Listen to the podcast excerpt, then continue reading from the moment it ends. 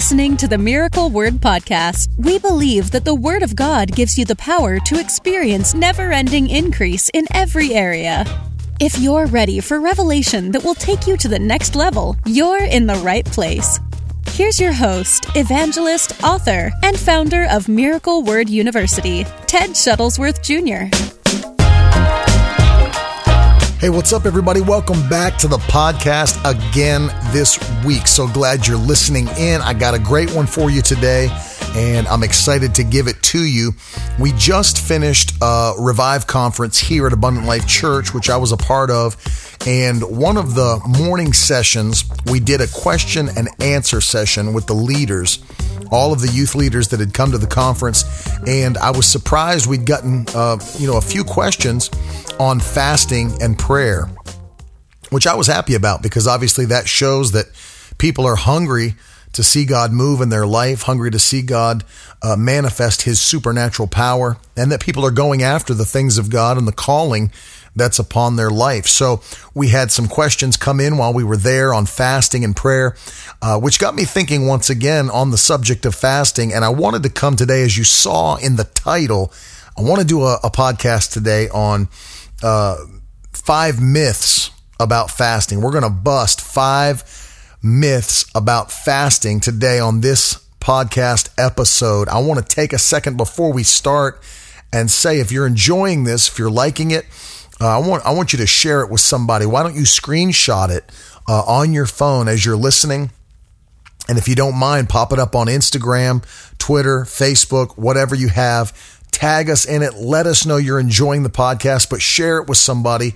And uh, I know that they'll be blessed uh, by the truth that we're releasing every single week right here on the podcast. So let's jump in today, uh, busting five myths about fasting, busting five myths about fasting. The very first one that I want to deal with is this myth right here.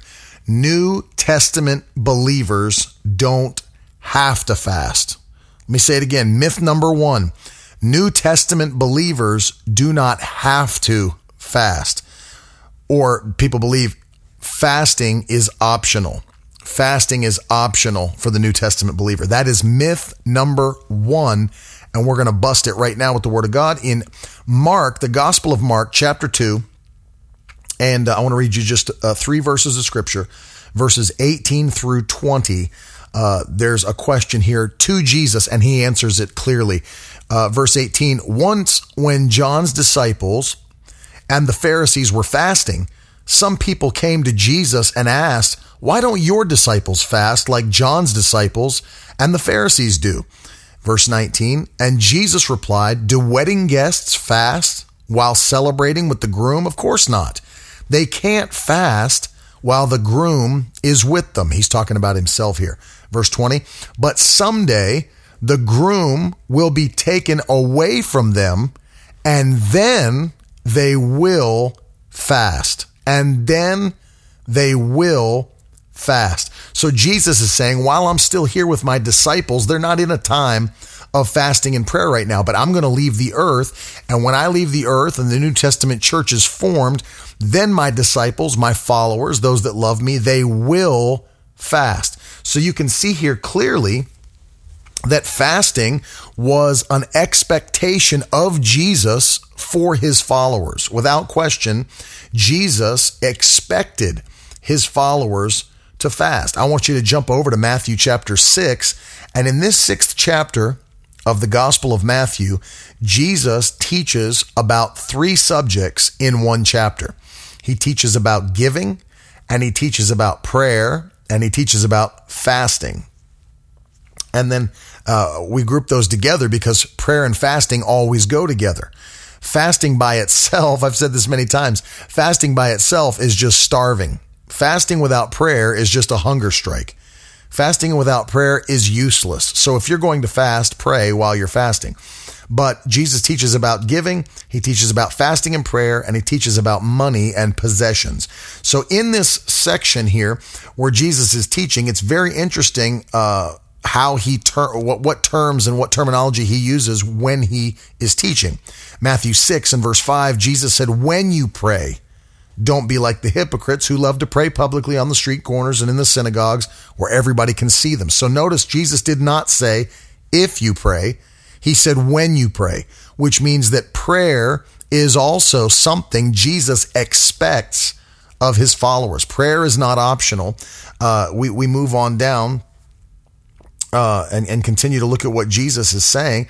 He said, Don't babble like the Gentiles do. They think their prayers are answered because they're repeating their words, you know, over and over again. So he's telling them to do it in a in a way that is uh, not to be seen by men, but to be seen by God. In fact, he goes on to say that when you're praying, don't make it known to everybody. Go behind closed doors, shut the door, and pray to your to your father in secret. And and when what he sees you do in secret, he will reward openly. That's Matthew 6 6. But jump on down, verse 16, the Bible says, And when you fast, don't make it obvious as the hypocrites do, for they try to look miserable and disheveled so people will admire them for their fasting. I tell you the truth, that's the only fasting and or the only reward they'll ever get. But when you fast, comb your hair, wash your face, and no one will notice that you're fasting except your Father, who knows what you do in private, and your Father who sees everything will reward you. That's verse 18. So verses 16 through 18 of Matthew 6 shows us that Jesus' expectation for his children, his followers, his people was that they would be people who fast and pray. So, busting this first myth about fasting, it is not optional. Christians do not get to choose whether they fast and pray. Jesus, from his word, expects every Christian, every child of God to have times throughout their year where they're fasting without question. And we should be praying every day.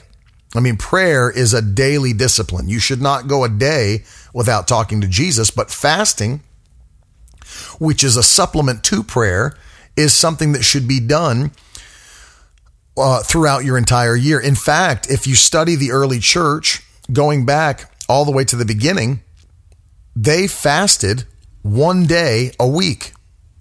And in some instances, they fasted two days a week because Jesus said to them, Unless your righteousness exceeds that of the Pharisees, you'll not enter into the kingdom of heaven. And the early church understood the Pharisees fasted one day a week. So some historical documents tell us that believers fasted two days a week. So they used it as a time where they would keep in front of their eyes the expectations of Jesus that we would fast and pray. Now, many people take you know, the beginning of the year, now that it's becoming more and more uh, prevalent in the church, people are taking the beginning of the year, maybe 21 days, you know, a week, whatever people do, to fast and pray in January. And that's great. I commend every person who does that. I pray that you continue to do it for the rest of your life. But don't let January be the only time in your year that you fast and pray. In fact, take time every month to spend some time fasting and prayer. In fact, think about this. If you only took three days a month, you know, you took one week and did Tuesday, Wednesday, Thursday for one of the weeks of your month. If you did that every month, do you realize that you would have given God a tithe of your year in fasting? 36 days out of the 365, you would have given God a tithe of your year in fasting and prayer. I think that would, that would be a great thing for every believer to set as a goal. And three days a month is not a difficult goal. Everybody could do that. But busting myth number one, fasting is not optional. Fasting for the New Testament believer is something that was an expectation of Jesus Christ for his followers. Number two, the second myth about fasting that we have to bust is this fasting is placing faith in works instead of in the finished work of Christ. Let me read that again. Second myth about fasting fasting is placing faith in works instead of the finished work of Christ in his redemptive act. That is a myth. You, in this hyper grace, society that we're living in now where nobody wants to be responsible to obey the word of God. People don't want to be responsible uh, uh, to do exactly what Jesus expects of them. And they want to just kind of duck out uh, from from from God's expectations and still expect the blessings of God to fall on them, even though they won't adhere to His word. It's just not scriptural. In fact, fasting is not uh, placing faith in works over Christ. It's placing faith in Christ because Christ is the one who commanded it. Christ, he first of all, Jesus did it by example. Jesus was a man of fasting and prayer. And then Jesus told his disciples and his followers that uh, when I leave here, you will fast. And when you fast, don't do it like the hypocrites. Do it in secret so God can reward you openly. So Christ not only fasted himself, he also commanded his disciples to do it and gave them instructions as to how to do it. He's not going to give them instructions to do something that negates what he did uh, or was going to do on the cross and through his death, burial, resurrection, and ascension. Jesus is not that foolish that he's going to do that. He's eternally wise. And he understood that there's power in fasting and prayer, which is why he did it in his life. And so Jesus he he understood the the importance of fasting and prayer and that's why he had the expectation for his disciples and followers and Christians to do it as well. In fact, we have to talk about this quickly. In this hyper grace generation, anytime you talk about doing something for God in dedication, people scream works, works, works. Well, that sounds like works to me, brother. Sounds like you're getting into works to me, but God not, he, you know, we're saved by faith. You know, yes, we are saved uh, by grace through faith. No question about that.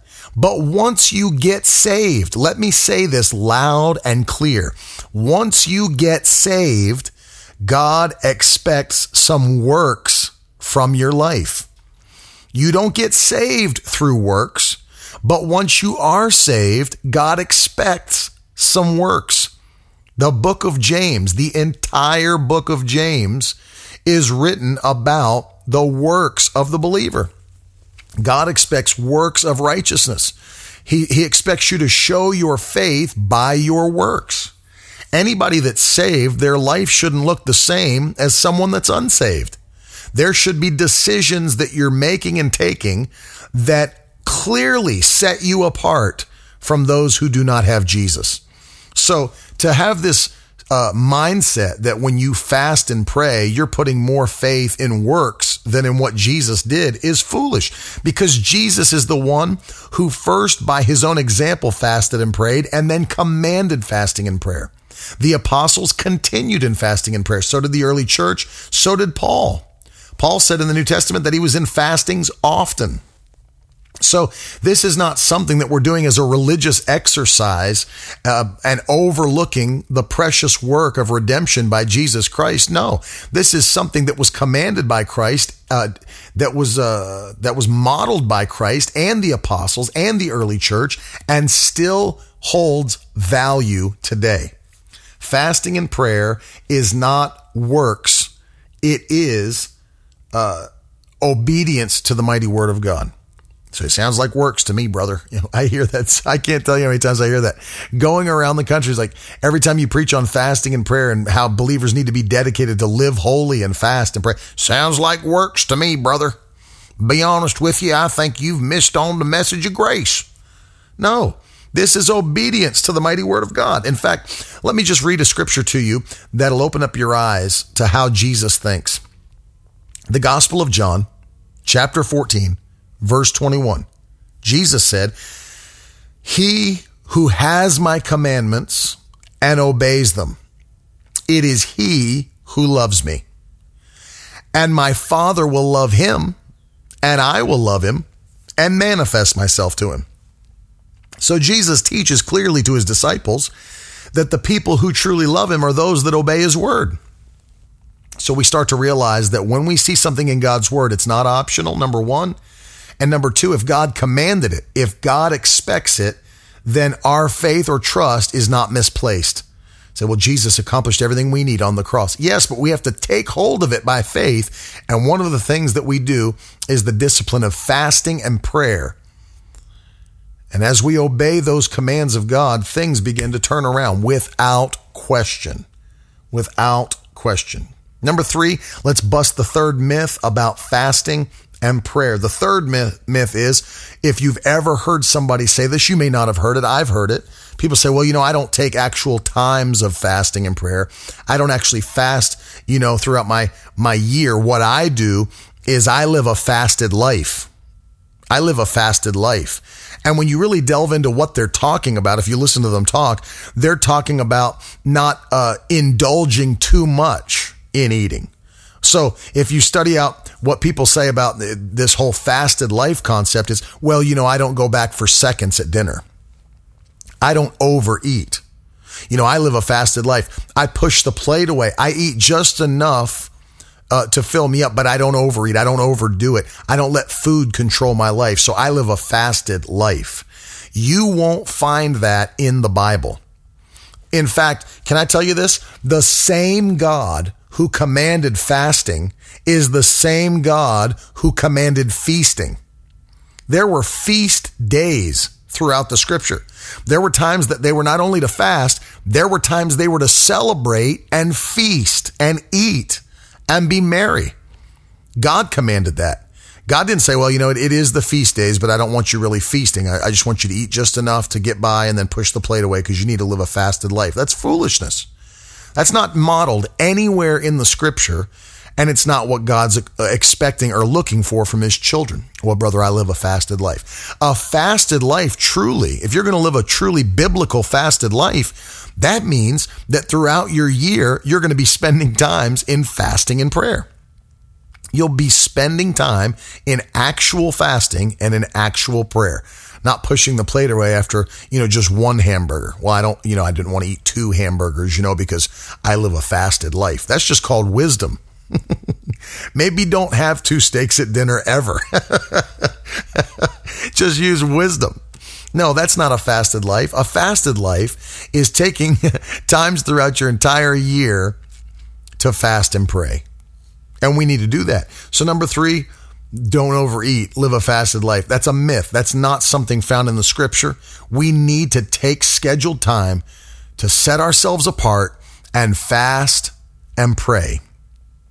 Let me uh, let me say with number four, we're going to jump into number four right now. Uh, the fourth myth about fasting that we're going to bust is when you hear people say stuff like this. Well, brother, you know, I fast things other than food. I, you know, I don't fast food necessarily because, you know, I fast things like social media. I fast social media. Uh, I fast video games. I fast entertainment. I'm doing an entertainment fast, brother. I'm quitting Netflix. I'm quitting Hulu. I'm jumping off social media. And I'm, I'm not saying those things aren't good. Yes, they're good. In fact, can I tell you that when you're actually fasting and praying, and, and by the way, a biblical fast is when you don't eat food. A biblical fast is when you don't eat food. I'll just give you a note. I'm not, I don't want to be super, um, I'm not trying to be legalistic about fasting or anything like that, but I, I want to just point out something that's funny to me. It, it's funny how, of all of the different places in the scripture, there's so many references to people fasting in the scripture. It's funny how every believer always pulls out the Daniel fast.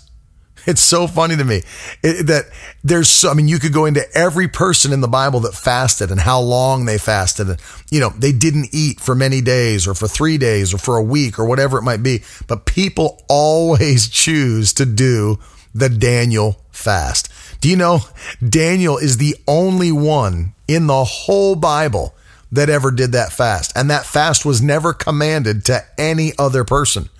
In fact, Daniel chose to do it. He chose to do that. Any other time where God commanded people in, in scripture to fast and pray, they did not eat. There were times when people in the Bible went on total fasts where they not only didn't eat, they didn't drink anything.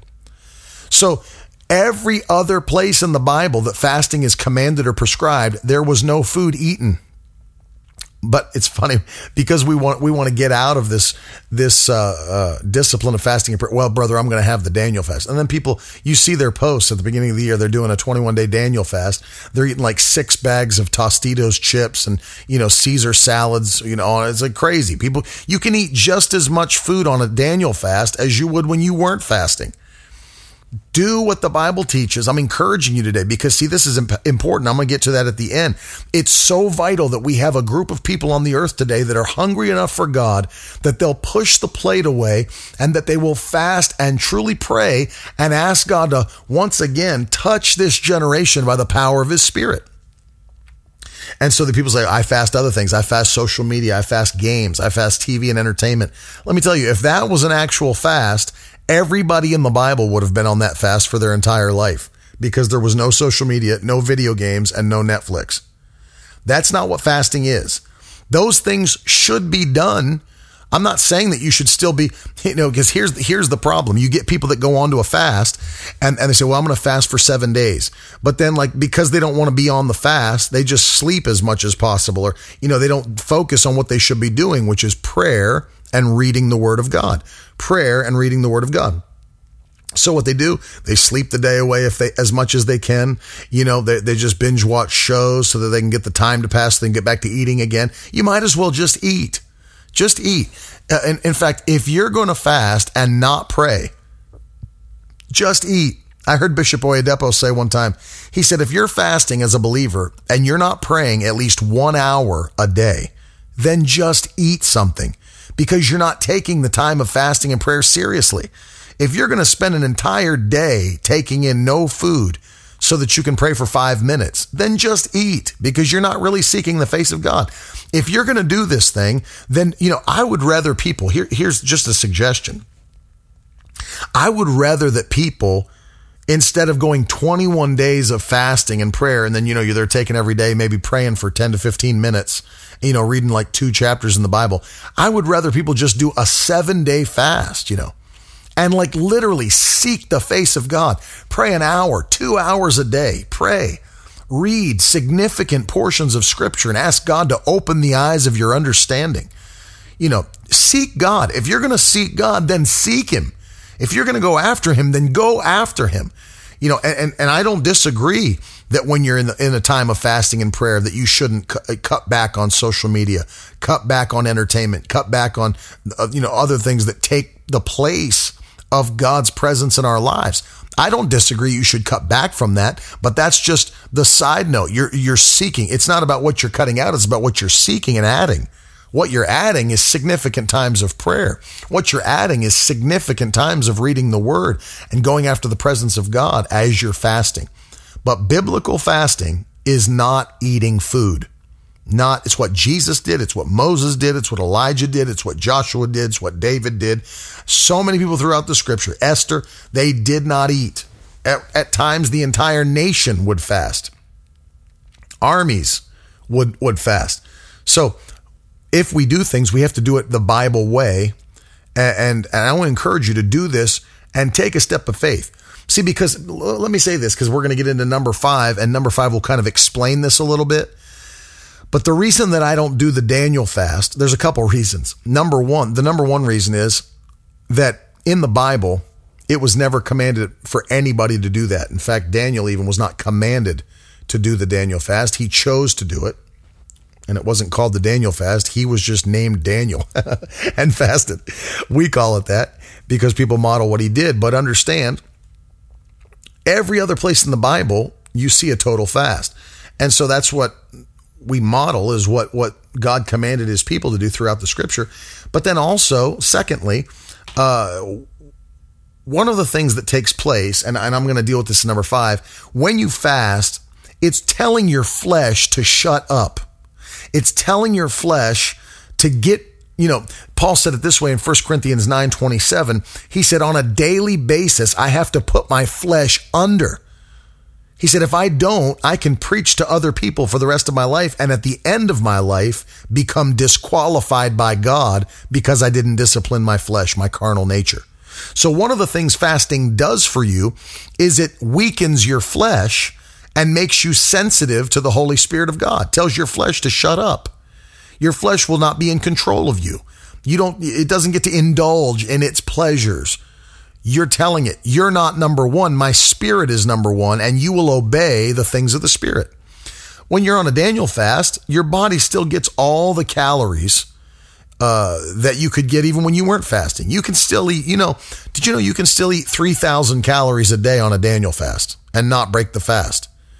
You know, you can, you can do that. It's possible. And it's not the same. I promise you. I've done both many times and it's not the same. So that's why I'm encouraging you. And then number three, the third reason that I don't really uh, do a Daniel fast uh, is not just because it's what, what, what if God commanded His word is is always a total fast, and uh, number two, um, uh, what, what, I just got done telling you about is, is the fact that uh, you know it, it kills the flesh. But number three, it makes fasting harder, and, and I'm going to tell you why. Anybody that's ever done a, a Daniel fast versus a total fast, when you do a Daniel fast, your hunger never leaves you. You're hungry for the whole 21 days. You're hungry and you can never eat the things you want. It's like you're taking in calories, but you always like are wishing you could be eating a burger or something else, you know. Whereas on a total fast, it actually becomes easier. People think it's harder. There comes a time where your your hunger just it subsides. You know, for that first three days or so, you might be hungry and your your stomach may be growling, but there comes a time when your extended fast that, uh, and you can ask anybody that's done it for an extended period of time, that your hunger pangs subside. You're not starving all the time.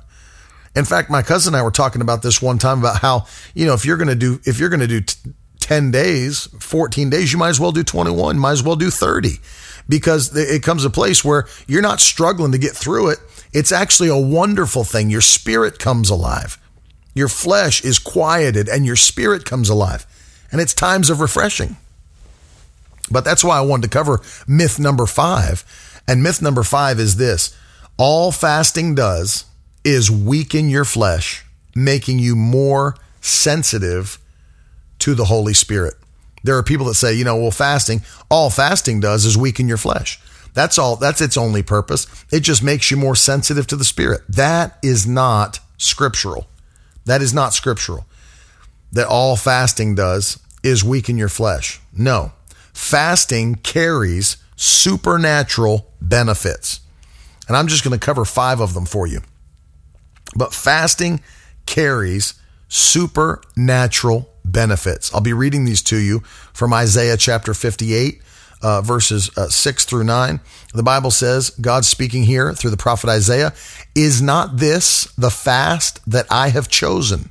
To loose the bonds of wickedness, undo the straps of the yoke, let the oppressed go free. But I want you to jump down and look at this. Look at the benefits. Verse 8, the first benefit of fasting and prayer. Number one, then shall your light break forth like the morning or the dawn, the ESV says. Then your light, when you fast and pray, your light. Anywhere you read in scripture, light speaks of revelation knowledge. Paul prayed for the church at Ephesus, let the eyes of their understanding become enlightened. The psalmist wrote in Psalm 119 and verse 130, the entrance of your words brings light and gives understanding to the simple. Light in the scripture speaks of revelation knowledge. So God said, when you fast and pray, your light will break forth like the morning. You gain supernatural revelation of God's word when you fast and pray.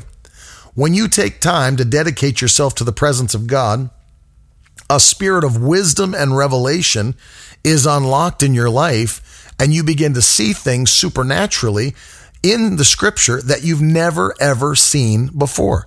So, number one benefit that comes from fasting and prayer, your light breaks forth like the morning. You begin to see what you've never seen. A spirit of wisdom and revelation is loosed in your life, and you have revelation knowledge of God's word. Number two, he says, and your healing shall spring forth speedily.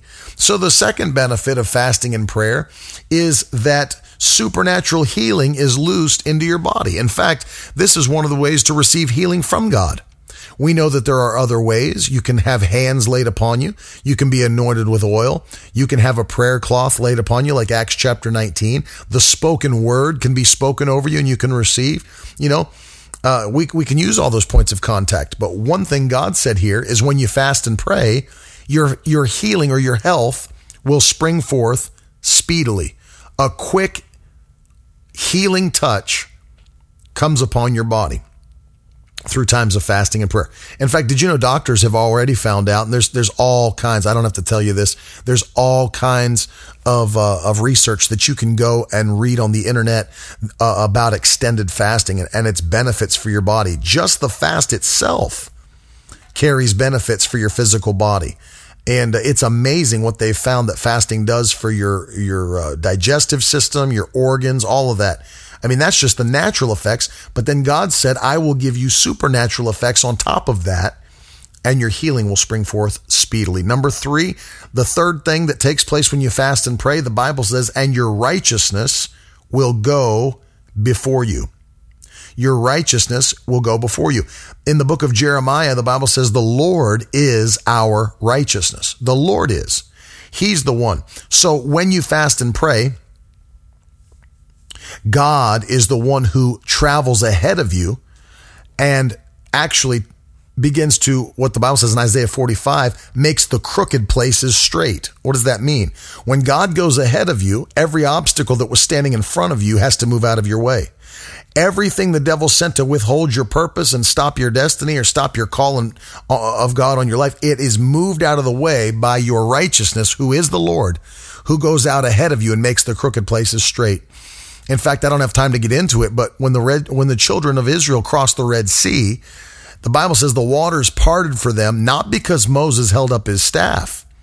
But if you read Psalm 77 and verse 19, it's because God himself walked out in front of them and walked through the Red Sea, but his footprints were unseen. And when God walked through the Red Sea, the waters had to part because who's going to tell God that he cannot come through? What part of his creation is going to deny him access uh, to where he's going? And so God went out in front of them and the waters had to part. The Bible says your righteousness goes before you, and that means every obstacle in front of you has to be moved out of your way. In fact, uh, I'll t- tell you a quick story. My cousin Jessica and her husband Steve, who pastor in Montreal, Quebec, were having an issue because their church had grown to the place where uh, they they really couldn't hold any more of the people that were coming, and they needed a different space. And uh, the city government basically told them, "No, there's we're not going to have any more churches in this city. Uh, it's just the way it is. We're not going to give it to you." And so they began to fast and pray. I believe they went on a 21 day fast and began to pray, asking God to make a way for them. At the end of the 21st day of their fasting and prayer, uh, two things happened. Number one, corruption was discovered on the city council, and all of those corrupt leaders were moved out of their way. And there was a front page article about how the Italian church in Montreal was being discriminated against, and they got free press about what was happening against them. And when the new uh, leaders were installed, the, the doors were open for them to have a place to continue to expand what, it got, what it, uh, God had called them to do. And supernaturally, by fasting and prayer, God went out ahead of them and opened up the way for them to have supernatural increase and to continue expanding in their purpose and in their call. God will do the same for you when you fast and pray. Number four, the fourth blessing fasting brings, the Bible says, the glory of the Lord will be your rear guard. God will have your back. God will warn you of things to come. He will tell you things uh, about the future that nobody else knows. God this God did this for Brother Hagin. He wrote in one of his books that God woke him up early in the morning and warned him that there was a, a, a recession coming into the economy of the United States of America and he said, But if you'll do what I tell you to do right now, today, the recession will come, but your ministry will never feel one piece of it. And he gave him instructions, and Brother Hagin wrote the instructions down on a pad, went into his office that day, and executed every one of those instructions God gave him.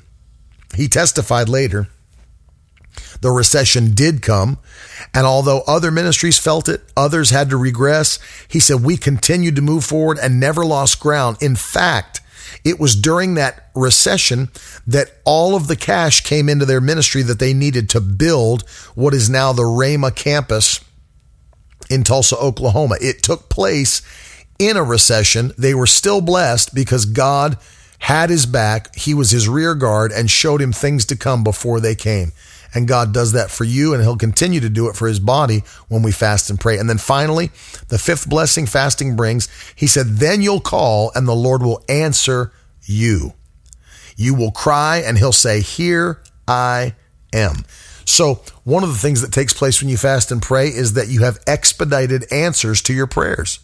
Expedited answers to your prayers. When you take time to fast and pray, fasting is a supernatural supplement to prayer. If it wasn't, if it was just some pointless task, God would never have commanded it. Listen to me, this is so important. Anything God commands has the power to perform. Anything God commands carries the power to perform. I have to say that again. It's so vital that you get this. Fasting is a supernatural transaction that unlocks God's interaction. Let me say this again. Fasting and prayer is a supernatural transaction that unlocks or provokes God's interaction. When we fast and pray, it is a, a magnetizing force that draws God's interaction into our lives without question. Without question. I remember I was fasting and praying because I had prayed first. I, I prayed. I said, God, I want you to unlock for us miracles like we've never seen in our ministry. When we minister to people in these meetings, when we pray for people, when we command sickness to go and things to change, I don't want them leaving the altar the same way they came to the altar. Lord, let supernatural miracles take place. Show your power through our ministry. And I heard a reply from the Lord. You know what he said to me? It was like a slap in the face spiritually. God said, You've gone as far as you can go at your current level of prayer.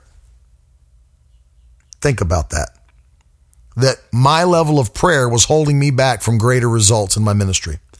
And I said, Lord, if that's the case from this day, I'm going to start a fast right now. I'm going to fast and pray for 21 days. And I took time to fast and pray. Let me just interject here. Everybody likes to read John 14, 12 Uh, when Jesus said, The works that I do, you'll do also, and greater works than these because I'm going to be with the Father. We all think that we're going to do just the works, the miracle works. God wants us to do the works that, that, that Jesus did in dedication. In fact, there's a principle in the scripture where Jesus said the disciple is never greater than the master.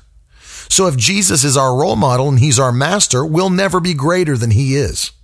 And if Jesus had to fast and pray, so that the miracle power of God could be evident in his life, we have to fast and pray. Same thing. If we could do what Jesus did without his dedication, we would be greater than Jesus. Think about that. If we could accomplish what Jesus accomplished without fasting and prayer, then we would be greater than Jesus. And we are not greater than Jesus. We are his children and he's the master and understand that if we're going to do what he did, we have to live like he lived. And so I began to fast and pray. 21 days of fasting and prayer. God unlocked miracles. The very first meeting I had at the end of that fast was in Sussex, New Brunswick in Canada. And that night, if you've ever heard me tell the story, as I was coming off of the fast, a woman came to church and brought her son Timothy, who was six years old and had not been able to see out of his right eye for five years. He was completely blind. And when she heard that we were going to be praying for people that needed miracles, she brought him to me immediately. He, wa- he was going to be the first person to receive prayer. And I laid my hand on his eye and I could feel the compassion of God come on me. I prayed in Jesus' name, Lord, I command this eye to come open supernaturally. And do you know when I took my hand off of his eye, his eye was supernaturally opened by the power of God. Those are the kind of results that I was asking God and praying that God would do. But it was going to take something extra. It was going to take dedication to the presence of God. I was going to fast and pray and get into God's presence. And my prayers became expedited. The answers to my prayers were expedited because of my dedication to the kingdom. When you pray, when you fast, the Bible says these blessings come upon your life. I want to encourage every person who's listening to this today I want to encourage you to pull your phone out when this is done, open the calendar and schedule times of fasting and prayer in your life. I want to encourage you to get hungry for the things of God. Matthew 5 and verse 5, the Bible says, Blessed are they which do uh, hunger and thirst after righteousness, for they shall be filled. Matthew 5 6. Understand that our hunger determines our filling. Our hunger determines our filling. Our hunger determines our filling. If we'll get hungry, God will fill us. And fasting and prayer are a sign of supernatural hunger toward God. The Bible says in Hebrews 11, 6, without faith, it's impossible to please God. For any person that comes to God has to believe that he exists and that he's a rewarder of those who diligently seek him. When we fast and pray, we are seeking him diligently and he will reward us for what we do. That's what's also taught in Matthew chapter 6. What you do in secret, God will reward openly. Let me pray for those of you that are listening today. Father, in the mighty name of Jesus, I pray that you'd speak to every one of us and give us a hunger and a desire to seek your face and your presence like we never have before. Give us a desire to fast and pray, a desire to read your word. We thank you, Lord, as we do, the manifestations of your power will be seen in our life, will be strengthened to do what you've called us to do in Jesus' mighty name. I thank you for it and I give you praise in Jesus' wonderful name. Amen. Listen, before I go, let me encourage you if you'd like to read more uh, about what I read to you about fasting and prayer today that God gave me, you can read it in the book that I wrote entitled Blood on the Door The Protective Power of Covenant. I have an entire chapter of what we covered today on the five blessings or benefits of fasting and prayer included in that book, Blood on the Door. If you don't have it, you can get it at shop.miracleword.com. That's shop.miracleword.com. Or if you'd like to have the ebook version of Blood on the Door, you can go to iBooks or Amazon Kindle and buy it uh, for either one of those devices today. And I want to say I love you guys and uh, I appreciate you listening. Once again, share this with somebody. Take a screenshot, put it on social media, tag us in it. Love to see who's enjoying it. And don't forget, until next week, goodness and mercy are following you for the rest of your life. I'll talk to you soon. We would love for you to join us in a live service. To find out when Ted Shuttlesworth Jr. will be near you, please visit our website at www.miracleword.com.